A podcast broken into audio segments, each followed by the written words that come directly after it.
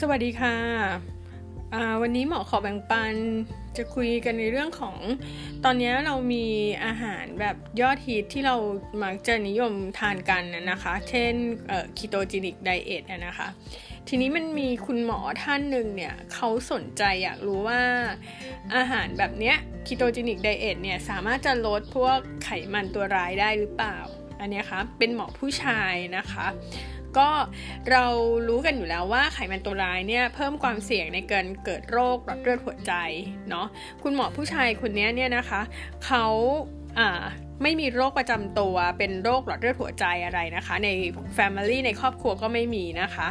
ทีนี้ก็ในปี 2004 เนี่ยเขาเจาะไขมันของเขาเนี่ยเขาพบว่าไขมันตัวร้ายของเขาได้อยู่ประมาณ 97 นะคะ เขาก็ใช้วิธีการ ควบคุมอาหารออกกำลังกายนะคะ ก็เขาใช้วิธีการรับประทานอาหารแบบ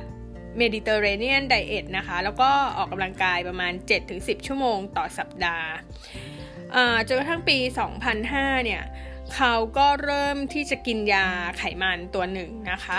ก็ปรากฏว่าไขมันของเขาเนี่ยลงมาอยู่ที่ 80ถึง90 นะคะ ทีนี้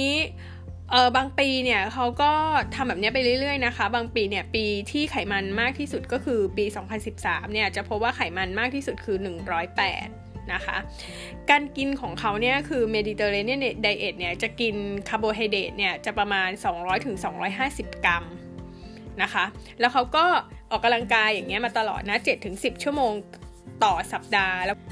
hobby ของเขาก็คือเป็นนักกีฬาไตรกีฬานะคะ พอปี 2018 เนี่ยเขาก็เริ่มที่จะลองกินอ่า very low carb นะคะ ก็คือกินคาร์โบไฮเดรตเนี่ย 50-80 กรัมนะคะ ก็ปรากฏว่าเขาก็จะมาวัดไขมันตัวร้ายของเขานะคะ เดิมอย่างที่บอกเนาะ ตอนแรก 97 พอกินยาก็ลงมา 80-90พอสูงสุดก็คือประมาณ 108 นะ ทีนี้พอเขากินแบบ very low carb นะคะ ก็คือกินคาร์บ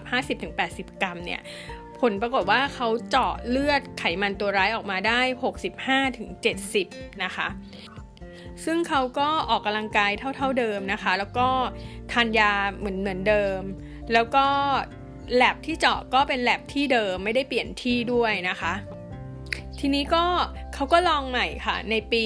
2020 เนี่ยเขาก็ลองกินคาร์โบไฮเดรตนะคะ หรือกินข้าวแป้งเนี่ยประมาณ 400 กรัมนะคะ นาน 2 สัปดาห์นะคะ น้ำหนักเขาก็ไม่เปลี่ยนแปลงนะคะ แล้วการกินอย่างเขาก็กินเท่าเดิม ออกกำลังกายก็ออกกำลังกายประมาณ 2 ชั่วโมงต่อวันเท่าเท่าเดิมนะคะ ผลปรากฏว่าหลังจากกินแบบนี้ไป 2 สัปดาห์เนี่ยมาเจาะไขมันตัวร้ายเนี่ยได้ 95ถึง101 นะคะ หลังจากนั้นเขาก็ลองกินแบบ very low carb ก็คือข้าวแป้งน้อยๆ ก็คือ 50-80 กรัมอีกรอบหนึ่งนะคะ ก็ปรากฏว่ากินไป 2 สัปดาห์ แล้วก็กินยาเท่าเดิมออกกำลังกายเท่าเดิมเหมือนเหมือนเดิมเนี่ยนะคะ แล้วมาเจาะเลือดดูไขมันตัวร้ายเนี่ยผลปรากฏว่าไขมันตัวร้ายจาก 95 ถึง 101 เนี่ยลงมาเหลือ 80 นะคะ ก็พอกินไป 3 สัปดาห์ ไขมันตัวร้ายเจาะเลือดใหม่ก็ลงมาถึง 70 จะเห็นว่าเออการกินแบบข้าวแป้งน้อยๆเนี่ยก็มีผลทำให้ระดับไขมันตัวร้ายเนี่ยมันลงมาได้นะคะ ทีนี้เราฟังแบบนี้แล้วไม่ใช่ว่าเออเราจะเอาไปใช้เลยโดยที่เราไม่ได้ปรึกษาแพทย์นะคะ ควรจะต้องปรึกษาแพทย์ประจำตัวของท่านก่อน ว่าท่านสามารถกินแบบนี้ได้ไหม เพราะไม่งั้นเนี่ยบางทีมันจะเกิดโรคแทรกซ้อน หรือผลแทรกซ้อนจากการกินอาหารแบบนี้ไปรักไปนานๆได้นะคะ แล้วการทดลองอันนี้ก็เป็นคุณหมอผู้ชายที่แข็งแรงดีฮ็อบบี้ก็เป็นถึงนักกีฬาไตรกีฬาอย่างเงี้ยนะคะ มันอาจจะไม่เหมือนกันในแต่ละคน เราจะต้องดูของแต่ละคน แล้วบางคนมีโรคมันก็อาจจะไม่เหมาะนะคะ เพราะฉะนั้นคือฟังแล้วก็ให้รู้ไว้ว่าการกินแป้งข้าวน้อยๆเนี่ยมันก็ส่งผลต่อระดับไขมันทำให้ไขมันตัวร้ายมันลดลงได้นะคะ หมอขอแบ่งปันหวังว่าจะเป็นประโยชน์กับทุกท่านนะคะ วันนี้ก็สวัสดีค่ะ